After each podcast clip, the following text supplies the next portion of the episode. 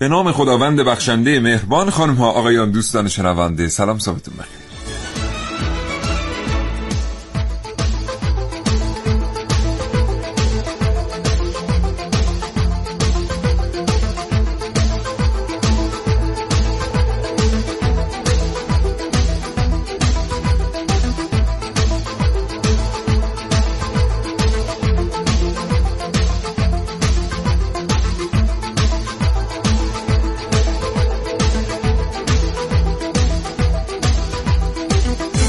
یه روز آقای هزار پا که یه دونه از پاش کفش داشت و نهصد و نود و نه تا پاش برهنه بود، رفت پیش آقای کفش فروش که توی مغازش نهصد و نود و نه تا کفش داشت. آقای کفش فروش و هزار پا ساعتها سر قیمت کفش چونه زدن و در نهایت آقای کفش فروش اون یه دونه کفش هزار پا رو هم خرید.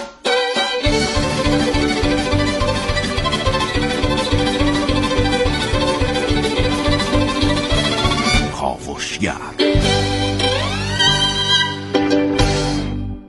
اولین مردمی که کفش پوشیدن کیا بودن؟ اولین کفش‌ها از چی ساخته می‌شدن؟ کارخانه‌های کفش از کجا آمدن؟ کتونی‌ها چطور به وجود آمدن؟ معروف‌ترین کتونی‌سازان دنیا کی هستند؟ چرا باید کتونی پوشید و چرا کفش تبدیل شده به پیشران اقتصادی برای خیلی کشورهای بزرگ، به خصوص کشورهای آسیایی؟ اینها و خیلی چیزهای دیگر رو در کاوشگر امروز بشنوید. همینطور به شما خواهیم گفت که بر سر تولید کنندگان کفش ایرانی چی اومد.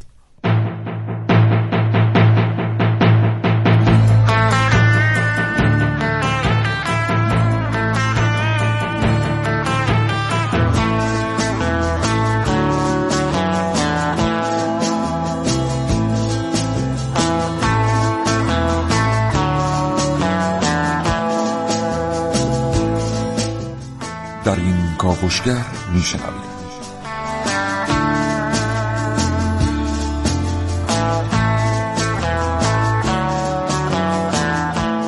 آدم‌ها رو از روی کفش‌هاشون بشناسین، در برنامه که امروز من ونوس میرعلایی.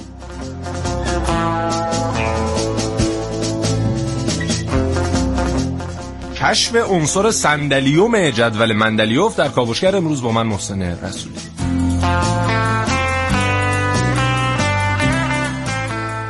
هنر در کفش‌های کتانی در کاوشگر امروز با من حسین رزالی.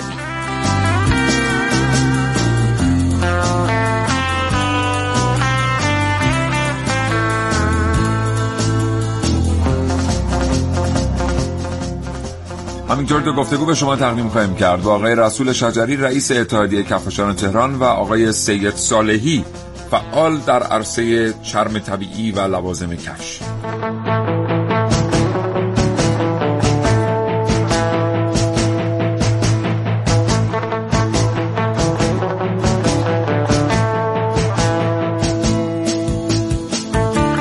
مهندسی صدای این برنامه کاوشگر بر عهده زهره ویداکی است و ونوس میرعلایی تهیه کننده برنامه را به شما تقدیم میکنه. باز شروع کردی ها باز شروع کرد از سب کن تو شبا یک ساعت قبل از خواب بعد بری تاریخ معاصر عدب... نه معاصر من اگر من تاریخ... اگر سه ساعت قبل از خوابم بشینم تمام اینا رو ورق بزنم بالاخره تشخیص دادنی. سنایی خیر، خاقانی خیر، ناسخ خسرو خیر، دیگه نمیدونم، مولانا جلال الدین بلخی رومی، او، او، معروف او، او، مولوی ناس. که جفتشون هم یکی ان. البته سلام صبح بخیر دارم خدمت همه شما. حالا سلام کن بعد از اینکه سلام کرد. اون داستانی که من اول برنامه گفتم مال کی بود؟ شب قبل از خواب بعد بری یه ساعت تاریخ ادبیات جهانی ورق بزنی. هانس کریستین اندرسون. نه خیر، کاملا هم معلومه داستان. آره کچلم هست نویسندش. اسمش کجاییه؟ سوئدیه فکر کنم. نخیر، اسکاندیناویایی، آمریکاییه، آلمانی الاصله. چیز دیگه همین که بالا دوسنت اگزوپری. نه اون که فرانسویه، فرانسوی که خلبان هم بوده بعدا نویسنده شده.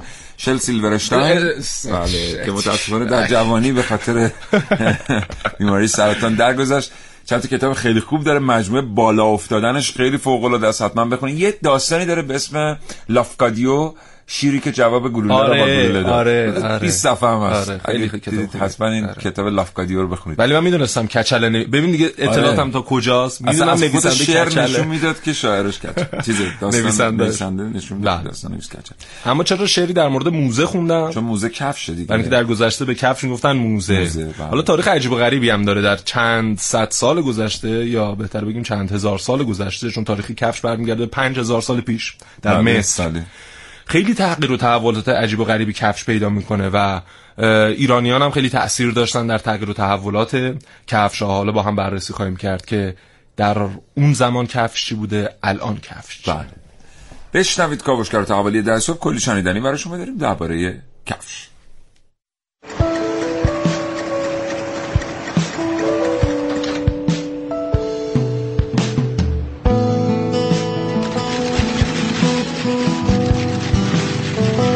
مسئله مهم تو بحث مراقبت نگهداری کتونی یا پارچه یا تو بحث شستشوش فقط و فقط موقع آب کشیدن. شما زمانی که یه دونه کتونی میشوری باید چهار پنج جلسه اینو خوب آب کشید. در اوج گرما کم گرما رو جذب میکنه، نمیذاره. کفشایی که میبینید گاهن تو بازار پیدا میشه، مردم میگیرن. کسی که چرمو میشناسه کاملا با این قضیه آشناست که چم گرمای پا جذب ما میکنه. اومدیم در کنار اون چیزایی که برفرض از پدرمون داشتیم یه صنعت جدید رو وارد کردم. من پا به پای بچهای دیگه چین میرم، ترکیه دارم میرم و به جایی که بخوام کفش وارد کنم ماشینالات اینا رو آوردیم میرم. خیلی دلم میخواد که همه کسایی که شاید الان مرتبط به ما هم نیستن یا حتی کار تو حرفه کفش هم بلد نیستن ما بتونیم باهاشون کار کنیم، حالا چه در داخل چه در خارج.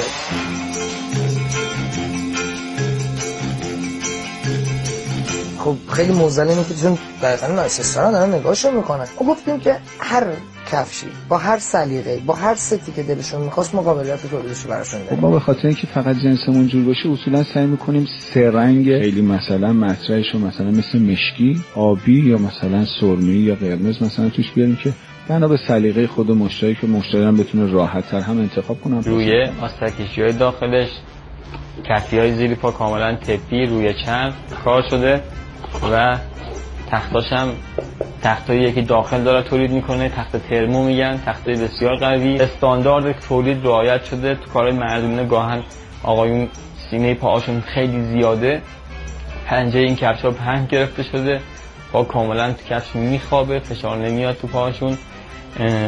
از نظر طبی بسیار راحته.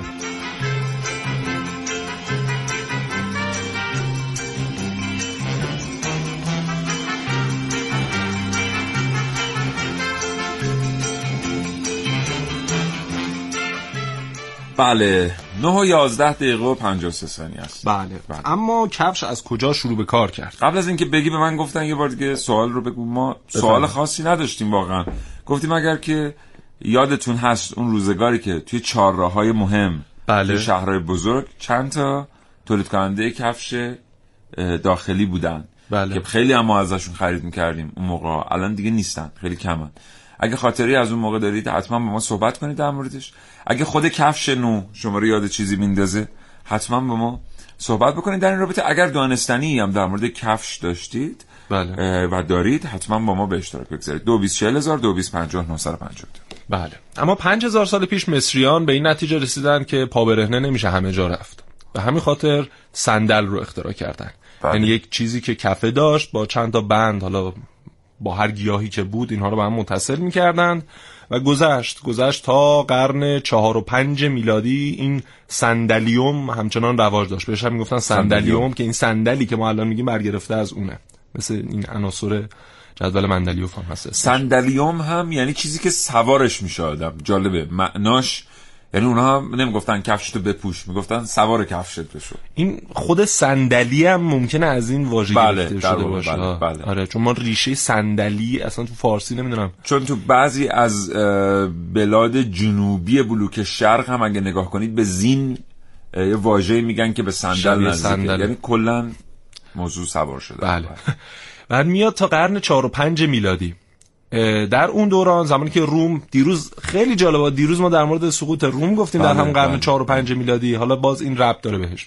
زمانی که رومیان مهاجرت میکنن به بیزانس، در اونجا خب دورانیه که مسیحیت خیلی رواج پیدا میکنه و کلیساها خیلی تسلطشون بیشتر میشه بر جامعه. به همین خاطر در واقع دین مسیحیت بر این باور بوده که پا هم باید پوشیده باشه. بله. و همین خاطر صندل که روباز بوده یک پوششی هم میان روش قرار میدن و تبدیل میشه به تقریبا یه چیز بین صندل و کفش فعلی. بله. من یه چیزی هم اضافه بکنم. پنج هزار سال قبل همونجور که محسن گفت تخته هایی ساخته میشده که این تخته ها توسط اون گیاهان به پا بسته میشده.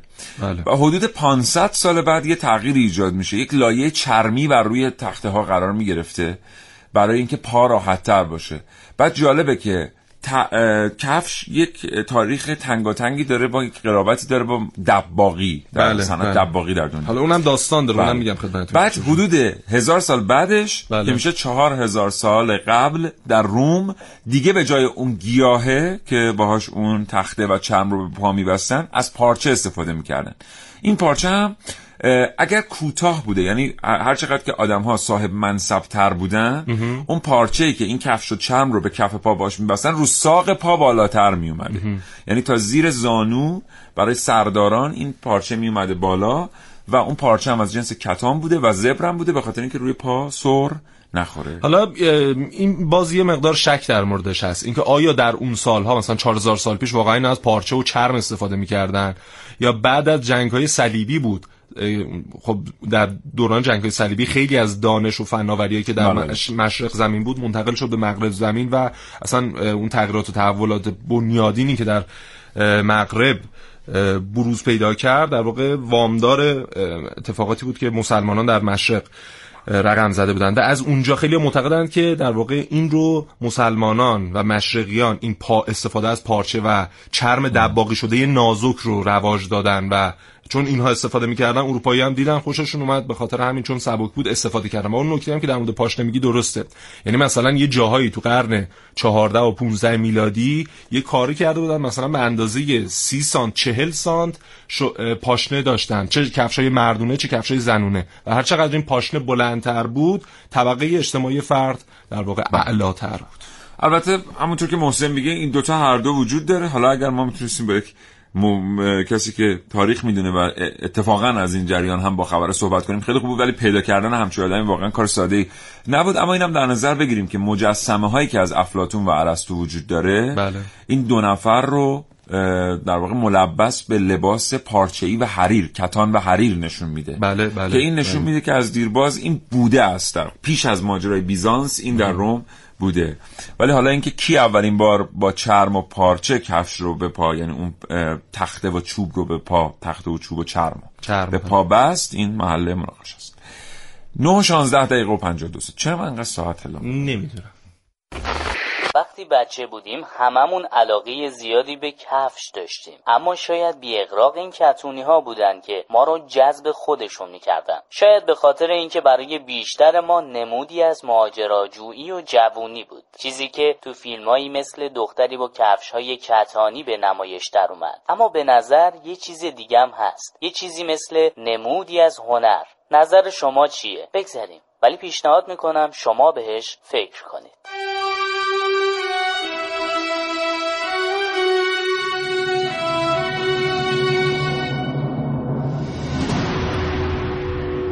یک کتونی ایدئال چه شکلیه و اگه طراحش بودید به چی فکر میکردید؟ یه رویه محکم، یه کفه انعطاف پذیر و مناسب، یا یه شکل متفاوت علاوه بر کاربردی بودن، مثل ترکیبی از کتونی با طبیعت، مثل خلق یه اثر هنری که در عین زیبایی کاملا هم راحته، کاری که یه هنرمند فرانسوی انجام داده و یه مجموعه زیبا و خلاقانه اجرا کرده، یه چیزی شبیه به یه باغ مینیاتوری و اون هم با استفاده از اقلام دور ریختنی. یه کتونی ساده طراحی کنید، چیزی که خیلی از ماها هر روز ازش استفاده میکنیم و البته به سادگی میتونه به یه اثر هنری تبدیل بشه. با یه جفت کتونی میتونید کل ترکیب لباس یه آدم و شخصیتش رو عوض کنید. میشه گفت کتونی ها نیمی طراحی و نیمی هنرن و هر کسی میتونه تو یه جفت از اون چیزی مثل رنگ، شکل و یا جنس رو پیدا کنه و دوست داشته باشه. اگه نگاهی به روند پیشرفت کتونیا بندازیم، هرچی گذشته هنر جای خودشو بیشتر و بهتر باز کرده. تو گذشته خبری از طرح‌ها و نقش‌های متنوع نبود و تا مدت‌ها شما باید خیلی میگشتید تا طرحی که مد نظرت رو پیدا کنی. اما حالا میتونید خودتون کتونی مورد علاقتون رو طراحی کنید. کفشی که به تازگی وارد بازار شده و به ادعای طراح اون هوشمندترین کفش کتونیه. شما میتونید طرح‌ها و انیمه‌ها و عکس‌های ذخیره شده تو گوشیتون رو روی صفحه نمایش کوچیک کفش اجرا کنید. یه زمانی کتونیا برای راه رفتن بود، برای ورزش، برای راحتی و خیلی چیزا شبیه به این. و حالا مدت هاست که تبدیل شده به یه تابلوی نقاشی، یه تابلو که یه طراح میتونه تمام ذوق و تخیل و هنرش رو روی اون تصویر کنه.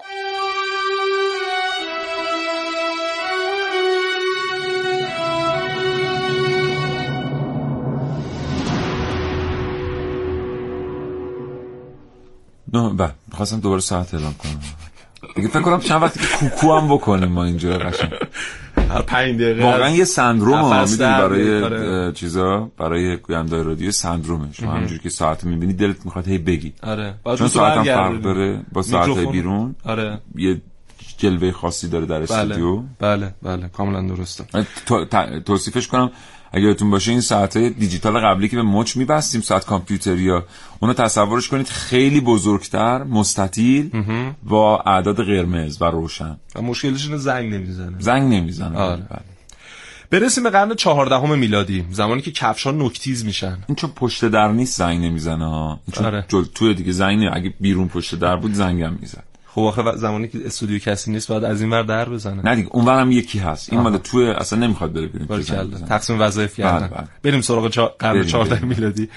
کفش ها در اون زمان تصمیم میگیرن نوکتیز بشن و انقدر نوکتیز میشن که اصلا باعث افزایش بیماری پا در جوامع مختلف میشن، مثلا جوامع غربی، برای اینکه این انگشتا پنج تا دیگه باید یه جوری جا میشدن اون تو. اگه یاد باشه مثلا اولش ده سال پیش باز این کفش های نوکتیز خیلی مد شد. بله بله. خیلی مد شد، مثلا هر کدوم نیم متر طولشون آره به درازا میکشید و این در واقع یک یک قرنی هم همچنان این کفشا مد بود و خیلیا با این که براشون سخت بود اما چون مد شده بود اصلا از قرن چهارده میلادی مد رواج پیدا میکنه. بله. برای اینکه استفاده از پارچه خیلی راحت تر میشه، برای اینکه چرخای میاد مثل چرخای خیاطی که دوخت و دود رو براشون راحت تر میکنه. چرم دباغی میاد که سبک خیلی چیزا میشه باهاش ساخت. بله. از اون تاریخ به بعد تقریبا اروپاییان به مد عادت میکنن. بله. و هر چند سال یک بار یک چیز مد میشه. این کفشای نوکتیز هم از بله. اون جمله بود. ورود قرن پانزدهم هم, هم کارگاه‌های تولید لباس به معنی امروزی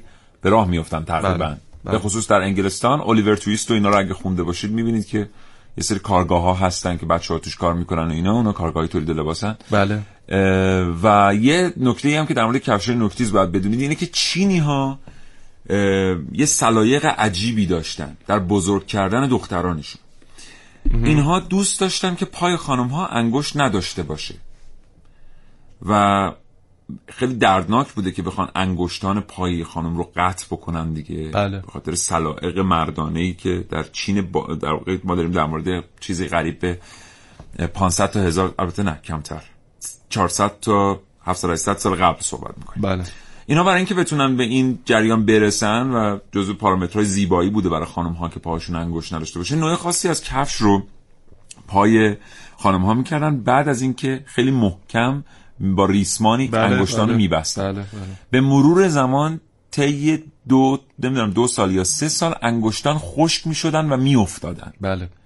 و این مدل راه رفتنی که میبینید چینی ها راه میرن و خیلی دستمایه فیلم های کمدیه و بعضیا میخوان اداشونو در بیارن تو فیلم های قدیمی چینی میبینید خانمای جور خاصی راه میرن. بله. این به خاطر اینه که پاهاشون انگشت نداره و نمیتونن به جلو خم بشن، بنابراین بعد صاف بیستن، عمود بر زمین بیستن و اونجوری راه برن که شما میبینید یه جور خاصی اینا راه میرن.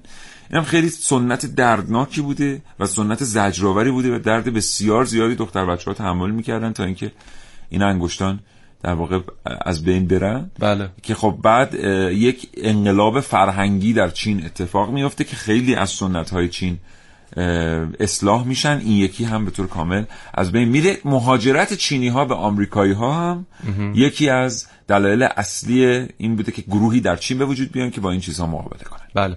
و خب از این بلاها سر خانوم ها در برخی اقوام دیگه هم اومد، مثلا یه قومی هست که چند تا حلقه میندازن دور گردن خانوم ها. بله بله بله بله, بله, آره بله. گردنشون خیلی دراز میشه، لب بشقابی ها، گوش بشقابی ها. آره آره, آره, آره, آره. آفریقا که توی لب‌ها و گوش‌ها بشقاب کار می‌ذارن. خیلی حالا سعی می‌کنم عکساشو واسهتون در فضای مجازی به اشتراک بگذاریم. آقای رسول شجری، رئیس اتحادیه کفاشان تهران، پشت خط برنامه کاوشگر هستن. آقای شجری سلام می‌کنم به شما، ممنونم از اینکه دقایقی رو شکیبا بودید.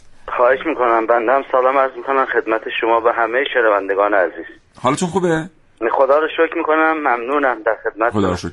آقای شجری، ما سابقا خیلی بیشتر از این تولید کنندگان کفش ایرانی رو میدیدیم در بازار و خیلی ها هم اعتقاد داشتن که باید کفش ایرانی بخرن. یه اختلاف قیمتی هم وجود داشت و انصافا هم خیلی از کفش ایرانی کیفیتی برابر آنچه وارد میشد داشت.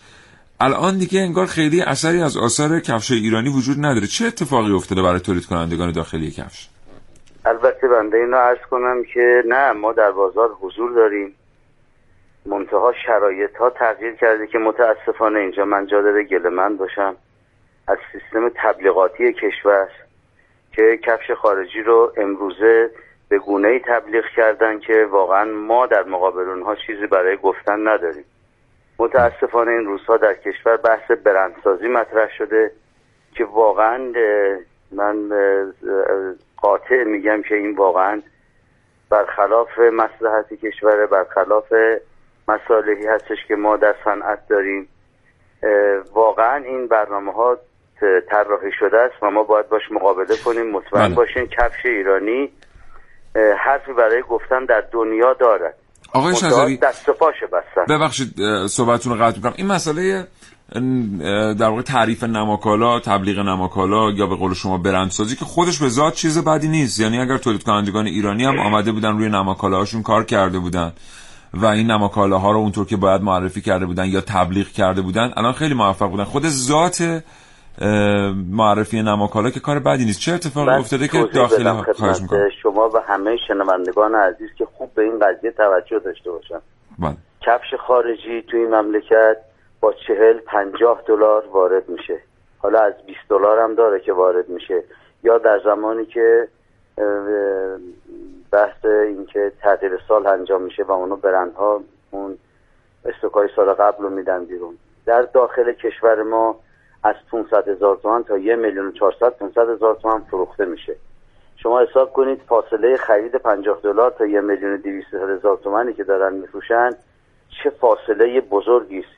بله. این برای اینها ایجاد میکنه که تبلیغاتشون رو به نحو احسن انجام بدن.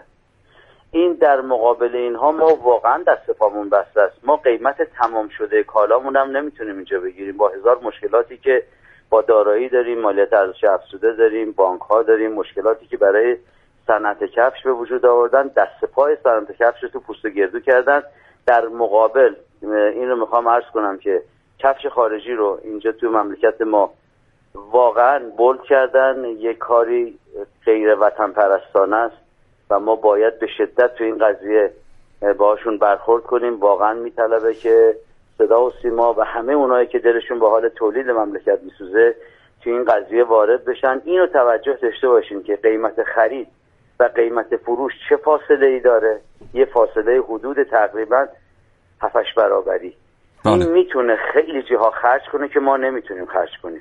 طبیعتاً میتونه خیلی جاها از پاره از مسائل استفاده کنه که غیر اخلاقیه و ما نمیتونیم بکنیم. پس ما در بحث تبلیغات با اینها برابری نداریم. یعنی واقعا مثل دو تا دونده هستن که یکی رو چند کیلومتر عقب نگه داشتن. هیچ جای دنیا هم اینجوری برای برای کالای خودشون تبلیغات منفی نمیکنن. متاسفانه ما در کشور افراد رو داریم که نمیدونم اسمشون رو چی بذاریم، ولی واقعا بنده عرض میکنم که ستون و پنجم بایستی با اینها برخورد بشه. این برند خارجی واقعا داخل ایران نباید بیاد بله. ریشه صنایع بزنه. آقای شجری یه مقداری لطفاً اوریانتر توضیح بدید در مورد اینکه چگونه یه عده ممکنه تبلیغ منفی بکنن در مورد کفش ایرانی، کالای ایرانی. ببینید همین که الان مثلا فرض بفرمایید که من با بعضی از این چیزها که روبرو میشم، کفش ایرانی کیفیت نداره، کفش ایرانی چنینه چنانه، اصلا اینجوری نیست.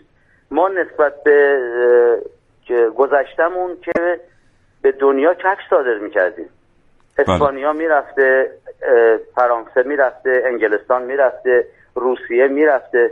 چی شده که حالا ما از صنعت کفش عقب افتادیم؟ نه، ما از صنعت کفش عقب نیستیم، ما رو عقب نگهمون داشتن. ما اول در بحث تکنولوژی خب به روز نیستیم، داریم زحمت میکشیم واقعا خالصانه. الان ما شش دوره نمایشگاه امپکس برگزار کردیم به خاطر اینکه این تولید کننده ما با تکنولوژی روز دنیا، با علم روز دنیا آشنا بشه. اینو قبول بکنیم که یه سری مسائلی هست که دست پای ما رو بسته. تو بحث چرمسازی، خب چرمسازی ما رو باید بیان دولت اینا رو بازسازی کنه. بله. ما نباید با چرمسازی که بیست سال سی سال پیش داشتیم بله. کار می‌کردیم بله. کار حالا کنیم. الان همون چرمسازیه که بیست سال سی سال دارن کار می‌کنن، هم انصافاً کسی که از اینها کفش خریده باشه میدونی که این کفش‌ها عمری خیلی بیشتر از کفش‌های خارجی دارن و کیفیت خیلی بیشتر و چهره خیلی زیباتر. بله. این آقا میره کفش ما رو میخره صد و هشتاد تومان دویست تومان تمام چرخ تو فروشگاه‌های ما. بله. بعد میره یه برند میگیره که حالا اینم خودش یه نوع بیماریه، میگیره یک میلیون دویست تومان، یک میلیون چهارصد تومان. یه کمربند میرن میخرن سیصد هزار تومان. بابا کمربند چقدر مگه این جنس برده؟ اصلا چه نقشی میتونه داشته باشه در بحث زندگی، کار رو... کارهای روزمره؟ خب واقعا اینا جای تأسفه. حالا به حال ما ما باید اینو بدونیم که بله. من اینو بگم تمام این به اصطلاح فضاهای مجازی که امروزه در دنیا مشغول به کار هستن که بخششون هم روی پوشاک و کفش اینها کار میکنن، همشون حساب شده کار میکنن و امروزه اینترنت دسترس همه این اهل ایران هست دیگه، کی نداره این رو؟ بله. با یه دونه گوشی موبایل میتونه به همه جا دسترسی پیدا کنه. تبلیغات اونها تبلیغات مسمومیه. بله. خب جوان رو جذب میکنه، ما نمیتونیم اون کار رو انجام بدیم و در ضمن ما بودجه اینی که بتونیم اون تبلیغات رو بکنیم با توجه به اینکه قیمت تمام شده تو کشور ما نمیتونیم بگیریم. بله. این ما این همه فریاد میزنیم جناب آقای دولت، این کسانی که میبایستی در این چرخه تولید برای ما تو این زنجیره قرار بگیرن و در خدمت تولید باشن، امروزه در مقابل تولید هستن. وزارت دارایی در مقابل تولیده، سیستم بانکی ما در مقابل تولیده. بله. شهرداری های ما واقعا مقابل تولید ایستادن. بعد قانون کار ما واقعا دست پاگیره. ببین من دارم اینجا توی یک رسانه به اصطلاح ملی دارم صحبت می‌کنم. آقای شجری، آقای شجری هستم، هر جا که بخوان برم. آقای شجری ما الان یه گفتگو تلفنی داریم با هم انجام میدیم. طبیعتاً فرصت این گفتگو تلفنی محدوده. من از شما خواهش می‌کنم که الان سرکار خانم قادری با شما صحبت میکنم در اتاق فرمان. من از شما خواهش میکنم که یک هماهنگی بفرمایید، یه روز تشریف بیارید در برنامه زنده حضور داشته باشید. ما یه مقدار ظاهرا این مسئله کار یه برنامه و دو برنامه نیست، ما یه صحبت دقیق‌تری با شما اینجا در استودیو بکنیم و با دوستانی که اون طرف هم باید پاسخگو باشن در وزارتخانه‌ای که نام بردید صحبت بکنیم، ببینیم که واقعا این مشکل کجاست که این همه شغل که ما در صنایع کفش میتونیم ایجاد بکنیم همینجوری روی زمین ماندند به خاطر اینکه صد و بیست هزار شاغل تو این صنعت داره فعالیت و باید قاعدتاً برسه به بالای دو و نیم میلیون. نصفشو فقط قاچاق داره الان از بین میبره تو کشور ما. ما هم... افراد سودجو. بله. بله. آقای شجری از شما سپاسگزارم. من پس... تشکر میکنم، در خدمت زنده باشید. ان شاء الله به زودی شما رو میبینیم. هر وقت بنده رو دعوت کردین مسئولان دولتیش رو هم رو در میاریم. حتما این کار خواهیم کرد. حتما خانم قادری مسئول این جریان هستند، برنامه زحمتشو خواهند کشید. الان با شما صحبت میکنم. با شما خداحافظی میکنم آقای شجری. خدا نگهدارتون.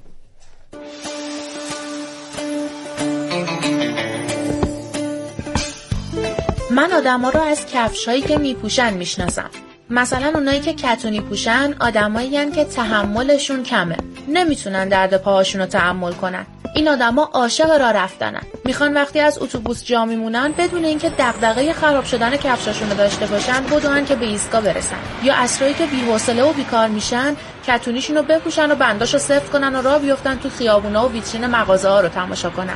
من آدما رو از کفشاشون میشناسم. اونایی که چرم میپوشن آدمای کلاسیک و اهل سنتی هستن. اونایی که پاشنه‌دار میپوشن میخوان ببینن دنیای آدمای قد بلند چه شکلیه. اونایی که کفششون بندی نیست، بی‌حوصله و اغلب کلافن و احتمالاً اون دسته‌ای که زیاد کفش می‌خرن، دنیاشون رنگارنگه و هر روزی که از خونه بیرون میزنن کفششون رو با رنگ همون روز ست می‌کنن. من آدما رو از کفشاشون میشناسم. میدونم این آدمای رنگی که سی جفت کفش تو کمدشون هست و همه ایرانی، حتما پول خرید کفشای گرون قیمت خارجی هم دارن، ولی دوست دارن دنیای چند تا آدم دیگه هم رنگی کنن. این آدمایی که میشناسم میدونن که آمار قاچاق کفش تو ایران انقدر بالاست که اگه کفش ایرانی نخرن، هیچ کارگر و تولید کننده‌ای تو کشور نمیتونه سر پا بمونه. مثلا وقتی آمار رسمی گمرک از این کفشای وارداتی توی سال گذشته شش میلیون دلاره، ولی آمارای سازمان تجارت جهانی خبر از واردات چهارصد و نود و دو میلیون دلاری کفش به کشورمون میده، این اختلاف هشتاد برابری یعنی ورود کفش قاچاق به کشور. یعنی هر نفر اگه بخواد فقط چهار جفت کفش خارجی توی سال بخره و متوسط قیمت هر کدوم از این کفشا پانصد هزار تومان باشه، دو میلیون تومان توی این قاچاق سهیمه. حالا وای به حال این که هشتاد میلیون ایرانی بخوان کفش قاچاق بخرن. اینجوری حتما تا چند سال دیگه باید نفت بفروشیم و کفش وارد کنیم. من آدما رو از کفشاشون میشناسم. میدونم اونایی که کفش ایرانی میپوشن، حواسشون به نون کارگرای ایرانی که تو تولیدیای کفش کار میکنن هست. حواسشون هست که با خرید کفش قاچاق چند نفر ممکنه از کار بیکار شن. این آدما حواسشون هست که به جای خرید کفش خارجی پانصد هزار تومانی، میتونن یک کفش صد هزار تومانی بخرن و به جای کارگر چینی از کارگر ایرانی حمایت کنن. من آدما رو از کفشاشون میشناسم. میدونم اونایی که کفشای قاچاقی بی‌کیفیت یا کفشای خارجی گرون قیمت میپوشن، خبر ندارن که سهم صادرات کفش چرمی ایران حدود هفتاد درصد از ایتالیا، چهل و پنج درصد از ترکیه و پانزده درصد از چین کمتره. من یه چیزی رو میخوام اشاره کنم در مورد صحبت‌های شجری، خیلی مهمه. دوستان شنونده، یه لحظه لطفاً دقیق بشید روی این موضوعی که بنده عرض میکنم خدمت شما. آقای شجری گفتن که این مثلا بیماریه که ما بریم یه میلیون و پانصد هزار تومان بدیم کفش بخریم. خب طبیعتا اون کسی که چیزی برای ابراز وجود نداره و سعی میکنه از طریق لباس خیلی گرون پوشیدن جایگاهی برخوش تو جامعه دست و پا کنه، از این رهگذر خودش رو معرفی بکنه، میشه گفت که نوعی هم بیماری داره. اما مردم حق انتخاب دارن، مردم دلشون میخواد به متناسب پولی که تو جیبشون خرید بکنن. اینم یه بحث دیگه است. ممکنه که شما آدم ثروتمندی باشین، دلتون بخواد یه ماشین دو میلیاردی سوار بشین، دلتون بخواد یه کت شلوار هفت هشت میلیون تومانی بخرید سوار بشید. این بیماری نیست. شما متناسب پولی که در جیب دارید. بیماری اون موقعیه که شما هیچ چیزی برای ارائه ندارید، از درون تهیه، کاملا پوکه، هیچ چی نیست یک آدم، و این آدم میاد با لباس تنش و ساعت دستش و ماشین زیر پاش تلاش میکنه که جایگاه دیگه برای خودش تو جامعه، یا اینکه آدم جایگاهی داره اصلا. بله، من یک کارگرم، من یک معلمم، من یک مجری‌ام، من یک دکترم، جایگاهی دارم. یه دفعه نگاه میکنم و بغل دستی من یه خودرویی داره، یه ماشینی داره، حتما من دیگه باید زندگیم رو با آتیش بکشم اون کارو انجام بدم. همین بعضیا جیبشون توهیه و دوست دارن مثلا اون کالایی که به قیمت بخرن. حق انتخاب با این فرق داره. مردم حق انتخاب دارن که اون کالایی رو که بله دوست دارن بخرن، مصرف کنن. یعنی گرون ارزون، این به مردم. اما یه امای خیلی مهم داره که من اینو میخوام که دوستان شنونده بهش دل بدن. بله. این حق انتخاب ما و این چگالی انتخاب ما، این که چی رو بیشتر انتخاب میکنیم، از کجا میاد؟ از اینجا که کی بیشتر تبلیغ کرد. طبیعتا هر کس هم بیشتر تبلیغ کرده بیشتر حق فروش داره. اما آقای شجری یه چیزی گفت که ما باید رجوع کنیم به ارق ملیمون. آقای شجری گفت صنعت کفش پول نداره تبلیغ کنه، درآمد ما کالاهای خارجی چون خیلی بیشتره، ما نمیتونیم تبلیغ کنیم. حالا ببینید یه جدال نابرابر اینجا اتفاق بله. میفته. بله. ما به عنوان ایرانی با دو تا کالا در ارتباط هستیم که کالای خارجی رو دوست داریم، انتخاب میکنیم چون جلوی چشممون بوده، تبلیغ شده، نما کالاش به قول جوونا برنداش شناخته شده، ولی کفش داخلی نمیتونه وارد این رقابت بشه در حالی که همون کیفیتو داره. ما به عنوان ایرانی بیایم به خواهران و برادران خودمون که تو این صنعت کار میکنن، نگرانن کارخونه‌هاشون تعطیل بشه. صد هزار نفر، حالا من آماری که اعلام میکنم غیر رسمیه ولی دور از واقعیت نیست، هممون یه دو دو تا چهار تا کنیم میمونه، صد و بیست هزار نفر تو صنعت کفش فعالن. بله. از این صد و بیست هزار نفر هفتاد درصد میشه چند نفر؟ میشه حدود هشتاد هزار نفر. واقعا نشستن ببینن این ماه صنعتشون تعطیل میشه یا ماه دیگه. بله بله. خب وقتی که کفشی هم که داره تولید میشه کفش با کیفیته و قدرت رقابت هم نداره، توی این موارد اینطوری ما ایرانی‌ها بدونیم که باید یه جور دیگه فکر کنیم، مدل فکریمونو برندی و نماکالایی و اینا نکنیمش. یه چیزی هم من در مورد برند بگم. ببین خب ما یه زمانی کفش تبریز خیلی معروف بود در بین ما ایرانی‌ها، اما شما برو بازار تبریز خیلی دوچار مشکل شده. یعنی هم چیزی که میگیم مثلا با بیست و پنج درصد ظرفیتشون بیست درصد ظرفیتشون دارن کار میکنن. اما تصور ما از برندم فقط نباید این باشه که یه کالایی بیاد همونطور که گفتم مثلا یه کمربندی باشه که پانصد هزار تومان حتما پولش باشه. نه، ببینید ترکیه تو صنعت پوشاکش خب یک زمانی اون زمانی که داشت در واقع رشد می‌کرد اومد تقسیم بندی کرد که من باید یک سری برند رو طراحی بکنم، بخشیش برای کسانی که مولتی میلیاردرن خیلی پول دارن، اما بخشی از این برندها هم باید مربوط بشه به کسانی که درآمد سطح متوسط دارن و اونها اتفاقا خیلی بیشتر گل کردن اون برندها و خیلی پررنگتر شدن. همینایی که الان اومدن در تهران هم در شهرهای مختلف نمایندگی زدن و جالبه نمایندگی‌هاشون اون قیمت چهار الی پنج برابری قیمتی که شما در ترکیه میتونید بخرید رو دارن میفروشن. یعنی برند حتما تعریفش این نیست که اون کالا گرون باشه، نه، میتونه قیمتش هم قیمت معمول باشه اما همچنان برند باشه، همه بشناسن. توی بخش بعدی در مورد چهار زاویه مربع برند با شما حرف میزنیم. مربع نماکالا چیزی که ما باید ازش دوری کنیم. چرا؟ نه به خاطر اینکه حق انتخاب بر خودمون بگیریم. دوست عزیز، یه وقت این سوء تفاهم براتون پیش نیاد که کاوشگر میگه مثلا شما چرا میرید آیفون اپل شش پلاس میخرید؟ پول دارید، دوست دارید، باید بخرید. منتها یه وقتی هست که یه چیزی قدرت جلوی چشم ما قرار گرفتن رو نداره و ایرانیه و کیفیت داره و به درد ما میخوره، میتونه جایگزین خرید ما باشه. ما به عنوان ایرانی هایی که اطرافمون داریم موزل بیکاری رو میبینیم، یه مقداری همون پولو که میخوایم خرج کنیم احساس مسئولیت کنیم نسبت به اینکه جنس خوب بخریم، زیبا، با کیفیت، معادل اون خارجی اگه کمتر بود نخریم. ولی به خواهران و برادرانمون هم که جای کار میکنن، نگران تعطیلی واحدهای تولیدیشون هستن فکر کنیم.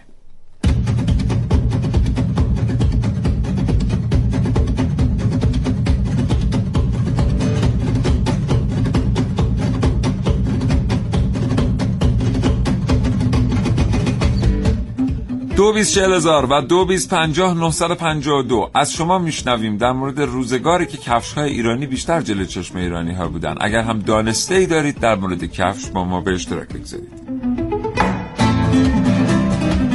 ممنونم از برنامه خوبتون. در رابطه با موضوع برنامه‌تون باید عرض کنم که من یه دوستی داشتم که میگفتن اگه می‌خواید به شخصیت طرف مقابلت پی ببری، یکی از کفشاش میتونی بدونی، یکی همین که از داستان ساعتش. ممنون از برنامه خوبتون. مرتضی طلباتی هستم از تهران.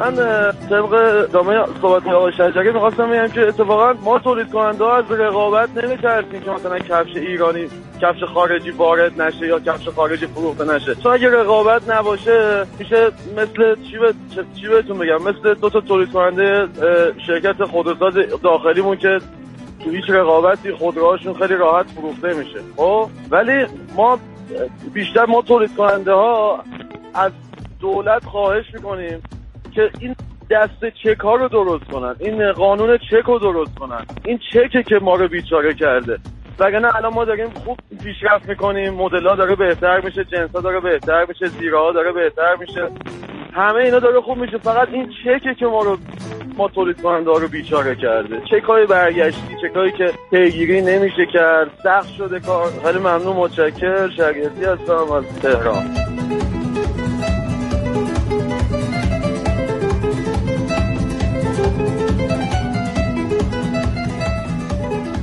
سلام.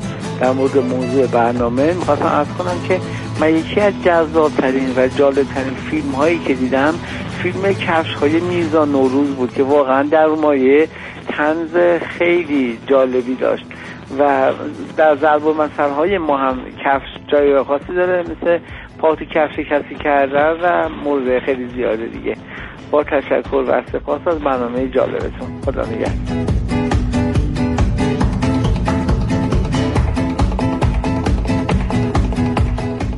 من والا بزرگترین آرزوی زندگی با وجود اینکه هیچ تجربه و هیچ چیزی نسبت به کفش ندارم، بزرگترین مالای دنیا باید کفش ایرانی، چرم ایرانی باشه و به نظر من یه وارد عرض خیلی خوبی ما به کشور برند داشته باشیم، به خاطر اینکه چرم ما رو همه دنیا میشناسن و چرا نباید پای خیلی از سیاستمدارا، خیلی از سوپر استارهای دنیا کفش ایرانی باشه. بگم در زمان گذشته من یادم بچه که بودم کفشه بود از تولید فنده داخلی به اسم کفشه زمستون بود، به اسم کیکرز، که اون موقع همه بچه های مدرسه این پاشون بود. ممنون از برنامه خوبت. حامد هستم از تهران.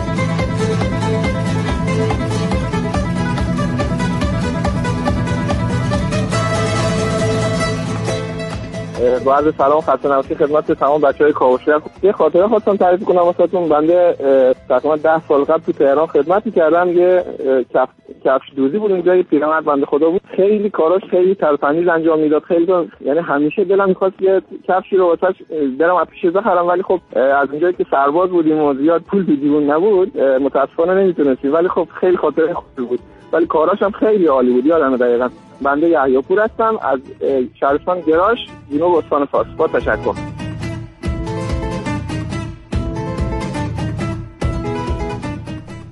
خب الان همکارای ما خیلی دغدغه دارن واسه موضوعات. چرا دغدغه دارن؟ به خاطر اینکه تهیه کننده های رادیو و تلویزیون یا سایر دست اندرکاران برنامه های رادیویی و تلویزیونی یه مقدار بیشتر از مردم عادی با اوضاع احوال مردم سر و کار دارن، یعنی سرکشی میکنن در زندگی آدم‌های مختلف، در صنایع مختلف، در زوایای مختلف بازار. بله. و درگیر هستن با این اوضاع، به خصوص مسئله بیکاری، و به خاطر همین یه مقداری واکنشاشون سریع‌تره و خاص‌تر و ویژه‌تر.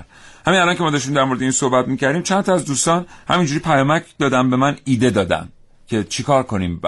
یعنی آقای شجری که گفتم ما نمیتونیم تبلیغ کنیم، پول نداریم یا تواناییشو گاهی اوقات نداریم، ایده دادن. یکی از کسانی که تماس گرفت و پیام فرستاد و یه ایده‌ای در این رابطه داشت، خانم حاتمی بودن از تهیه کنندگان با سابقه تلویزیون که به من پیام دادن. خانم حاتمی به شما سلام میکنم، صبحتون بخیر. سلام، صبح شما بخیر باشه. حالا احوالتون خوبه خانم حاتمی؟ خدا رو شکر الحمدلله، بله خوب، عالی هستیم. من هم ما شما رو میشناسیم، ولی برای اینکه دوستان بشناسن از برنامه‌هاتون بگین یکی دو جمله تا بریم سراغ پیشنهاد شما. والا من برنامه‌های مختلفی ساختم، ولی بیشتر برنامه‌ام در حوزه اجتماعی بوده و در کنارش البته کار تیزر هم انجام میدم با یه تیم خیلی خوب. بله. برنامه شما رو که شنیدم احساس کردم که به هر حال ما هم یک وظیفه‌ای داریم، در کنار هم هستیم، مثل واقعا انگشتان یک دست. بله. وقتی یکی از این انگشتان یک مشکلی داشته باشه کارکرد یک دست مختل میشه. بله.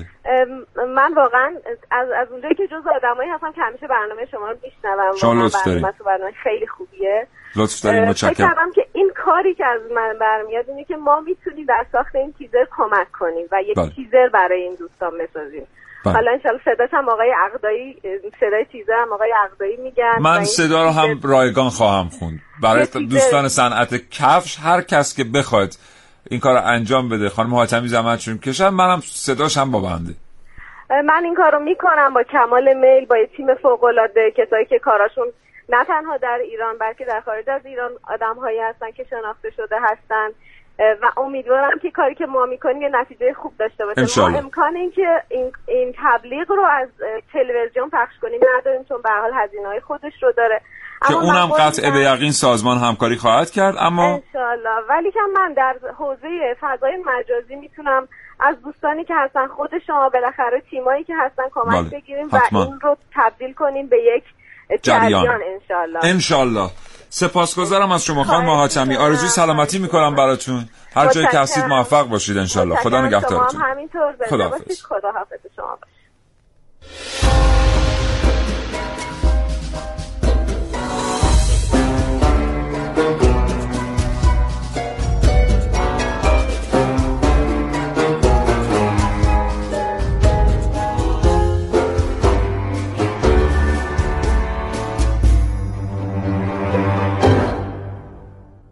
به من گفتن که دیگه بس، قرار بود در مورد کفش و اختص... چیز خودش، تاریخچه‌ش اینا بدونیم، اقتصادیش نگم، فقط یه دو تا جمله بگم. گفتم چهار تا ضلع داره مربع نماکالا.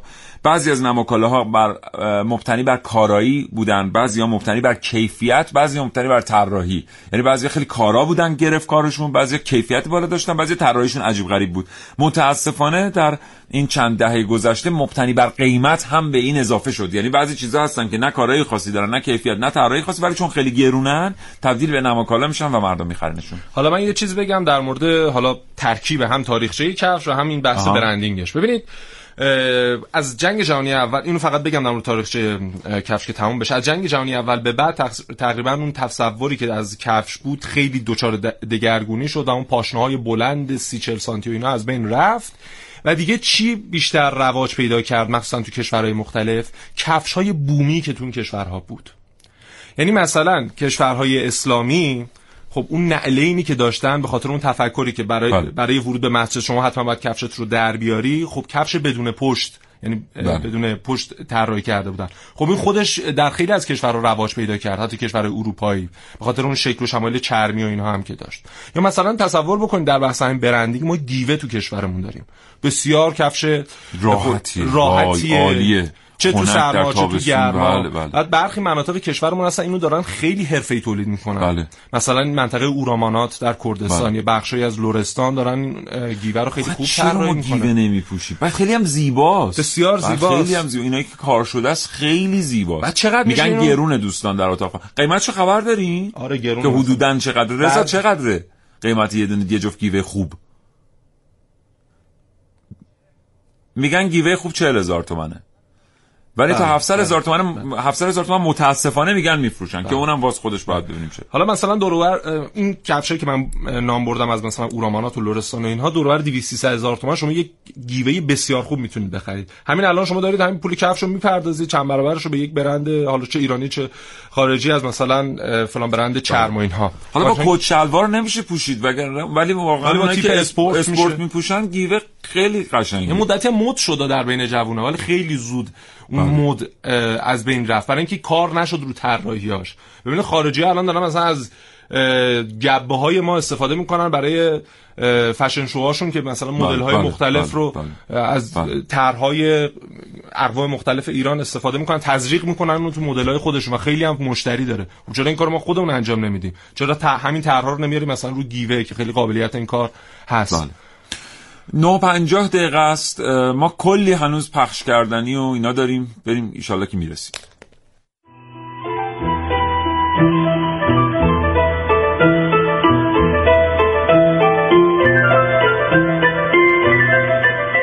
سلام علی، چطوری؟ خوبی؟ چی شده؟ چرا ناراحتی؟ کفش خواهرم نیست. کفشای خواهرت نیست؟ کجا بوده مگه؟ کفش خواهرم اینجا بود. آخ آخ آخ، چند ثانیه پیش دیدم یه آقایی اومد از اینجا چند تا مشما برداشت برد. احتمالاً کفشای خواهرت هم لای همون مشماها بوده. ای داده بیداد. حالا میگم تو خودتو ناراحت نکن، بیا بریم خونه یه فکری میکنیم با هم. علی حواست باشه، زهره اگه پرسید راستشو بگی. قشنگ دختر. اه علی بهت گفتم راستشو بگو، همین الان برو واقعیتو بگو بهش. کفشا نیست. الکی میگی؟ نه به خدا راست میگم. یعنی گم شده؟ زهرا جان بیا اینجا. ببین یه اتفاقی افتاد که کفشات گم شد، ولی تقصیر علی نبود. فردا چطوری برم مدرسه؟ این که قصه نداره، کفشای علیو بپوش. کفشا خیلی کثیف شده. مردم نمیاد بپوشنش. این که ناراحتی نداره، بیا بریم الان تو حیاط میشوریمشون.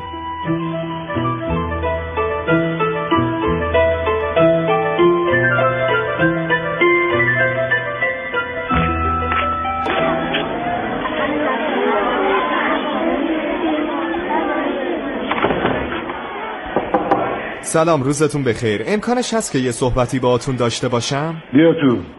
چی میخوای؟ قرض از مزاحمت، من یکی از بچه‌های این مدرسه رو میشناسم که پاهاش خیلی قویه، میخواستم ببینم که میتونه تو مسابقه شرکت کنه. علی جان خودت بیا تو. جدی میگی؟ یا که زود اومدی. حالا چیکار می‌کنی؟ آها ما یادم رفته بود. این دفعه که گذشت. مسابقه بعدی یادت نره. حالا شما یه گذشتی بکنین دیگه. من اطمینان میدم بهتون که پشیمون نمیشین. این علی آقای ما دلش پاکه، نیتش هم خیره که میخواد شرکت کنه. پس سکوت علامت رضایت هستی که. علی جان شما برو سر کلاس، من میرم خونه پیش زهرا. زهرا جان سلام، خوبی؟ یه خبری برات دارم. چه خبری؟ علی میخواد به خاطر تو توی یه مسابقه دو شرکت کنه و نفر سوم بشه. چرا سوم؟ چون جایزه نفر سوم یه جفت کفشه. علی هم قول داده اگه سوم بشه کفشا رو میده به تو. آخه اون کفشا پسرونه است. اشکال نداره که یه روز با هم دیگه میریم کفش فروشی، اون کفشا رو تحویل میدیم، به جاش هم یه جفت کفش دخترونه یه نو میگیریم.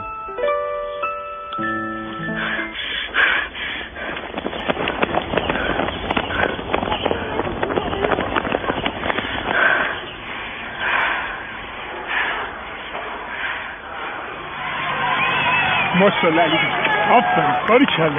آقا سوم شدی. سوم چی علی جان؟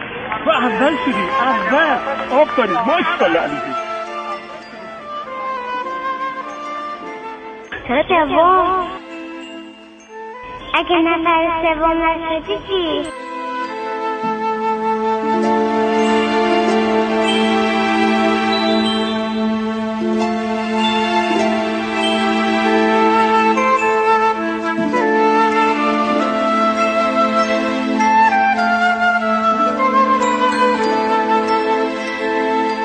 تو تمام این مدتی که شما داشتید برنامه رو میشنیدید، رضا ساکی که الان در اتاق فرمان حاضر هستن با تیمش تا دقایقی دیگر برنامه پی نوشت و برای شما قراره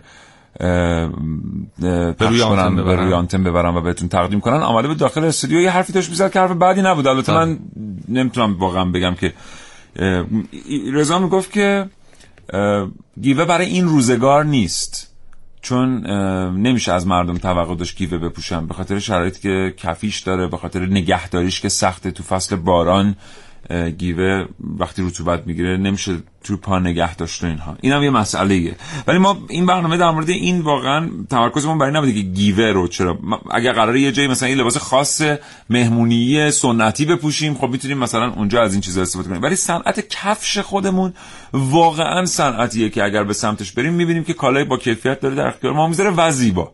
یعنی درسته که میگن به‌روز نیست، ولی خداییش همین تولید کنندگان کفش ایرانی، بله، به خصوص اونایی که تو حوزه چرم طبیعی و چرم مصنوعی کار میکنن، مدلاشون چیزی کم از سایر مدلایی که شما تو بازار میدید نداره، ولی با این حال مردم حق انتخاب دارن. بله. میخوای چیزی بگی یا من یه چیزی بگم؟ بگو شما اول. من من یه چیزی بگم که باز دا داستانی از خود محسن، ولی چون قبلا محسن دوبار گفتتش این دفعه من میگم. چی؟ دو تا برادر بعد از جنگ دوم جهانی توی آلمان زندگی میکردن به اسم آدی داستلر و رودی داستلر. رودی داستلر. این آدی داستلر و رودی داستلر اولین کارخانه کتونی اروپا رو با هم تأسیس کردن و اومدن در یک روستا در یک روستا, در یک روستا. اومدن شروع کردن به تولید کردن کتونی. بعد از مدتی هم از هم جدا شدن. آدی داستلر یک کارخونه زد و رودی داستلر یک کارخونه دیگه. در حال حاضر این دو برادر صاحبان بزرگترین دو کمپانی تولید کننده کتونی در جهان هستن، هرچند که گفتن اسمشون ممنوعه، ولی چون جزء معلومات علمی است میگیم. آدی داستلر کمپانی آدیداس رو داره و رودی داستلر کمپانی پوما رو. بله. یعنی دو برادر که با هم متحد شده بودن و در یک زیرپله یک کاری رو راه انداخته بودن، امروز بزرگترین تولید کنندگان کتونی هستن. اسم آدیداس هم از اسم فامیلیا آدی داستلر آمده. بله خیلی نکته جالبی.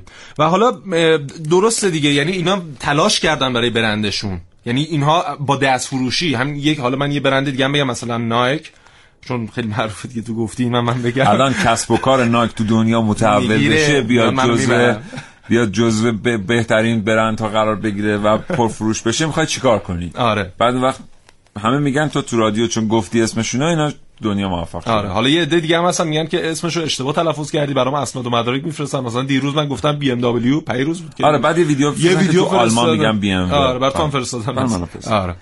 این مسائل هم هست و خب اینا زحمت میکشن. بس ما هم اگر میخوایم به اون جایگاه برسیم باید زحمت بکشیم دیگه. نباید وایسیم ببینیم چرا مثلا از سال نود و چهار صادراتمون از سیصد و پنجاه میلیون دلار در سال نود و پنج میرسه به دویست و پنجاه میلیون دلار. چرا در همین مدت ما وارداتمون سه و نیم برابر میشه؟ بله. اینو من اشاره بکنم که ما یه قطعه چرم سالمبور رو سالامبور رو سالامبور. به قیمت پانزده هزار تومان از کشور خارج می‌کنیم. در صنعت چرم میگن که هر یک قطعه چرم یک شغله. بله. همین یک قطعه چرم سالامبور پانزده هزار تومانی میره به ایتالیا، تبدیل به دو جفت کفش میشه، برمیگرده به ایران به قیمت دو میلیون و پانصد هزار تومان. بله. هم نیرو کارشو داریم، هم تخصصمون از ایتالیا بیشتره، هم اصلا چیز خاص و های تکی نیست، همین که خودمون بیکار بیشتر از بیشتر از ایتالیا نه چرا بیشتر از ایتالیا. ببین صنعت کفش میتونه چیز حدود پانصد هزار تا فرصت شغلی برای ما داشته باشه و حتی بیشتر مستقیمش تازه غیر مستقیمش دیگه. ببینید چی دیگه خدافظی کنم. و یه نکته دیگه هم بگم که همین سالامبور حالا چرا میرید ایتالیا، ما یه مدتی صادر می‌کردیم به ترکیه، همین آقای بیزه با سالامبور بله آقای بزرگ سالامبور. ببینید چقدر سالامبور سود داره. موفق باشید. ممنون از اینکه تا این لحظه ما رو شنیدید. محسن متشکرم. با تو خداحافظی می‌کنم. موج رادیوتون رو عوض نکنیم. بر بچه‌های پینوشت میام با یه برنامه با شما هستن تا حوالی ساعت یازده. سپاسگزارم از همراهیاتون در فضای مجازی و روی آنتن اف ام. ممنونم از اینکه ما رو تنها نمیذارید. اگر گاهی اوقات یه کسی اسمش مجریه، کسی رو میاره بهش توهین میکنه، اینو می‌خواستم امروز تو برنامه بگم فرصت نشد، تخریبش میکنه، به حساب همه ما نذارید. متواضعانه ما از جایگاه مجری از شما عذرخواهی میکنیم، به این جهت که اگر کسی قراره با یک جریان اجتماعی موافقت یا مخالفت بکنه، بهتره با جریان موافقت یا مخالفت بکنه. آنتن تلویزیون یا رادیو جای هدف گرفتن اشخاص نیست و هیچ کس نباید این جرأت رو به خودش بده که در جایگاه قاضی یا مدعی العموم بنشینه کسی رو محاکمه بکنه. هر جایی که هستید، الهی که دلتون خوش، سرتون پر از رویا. خدا نگهدار.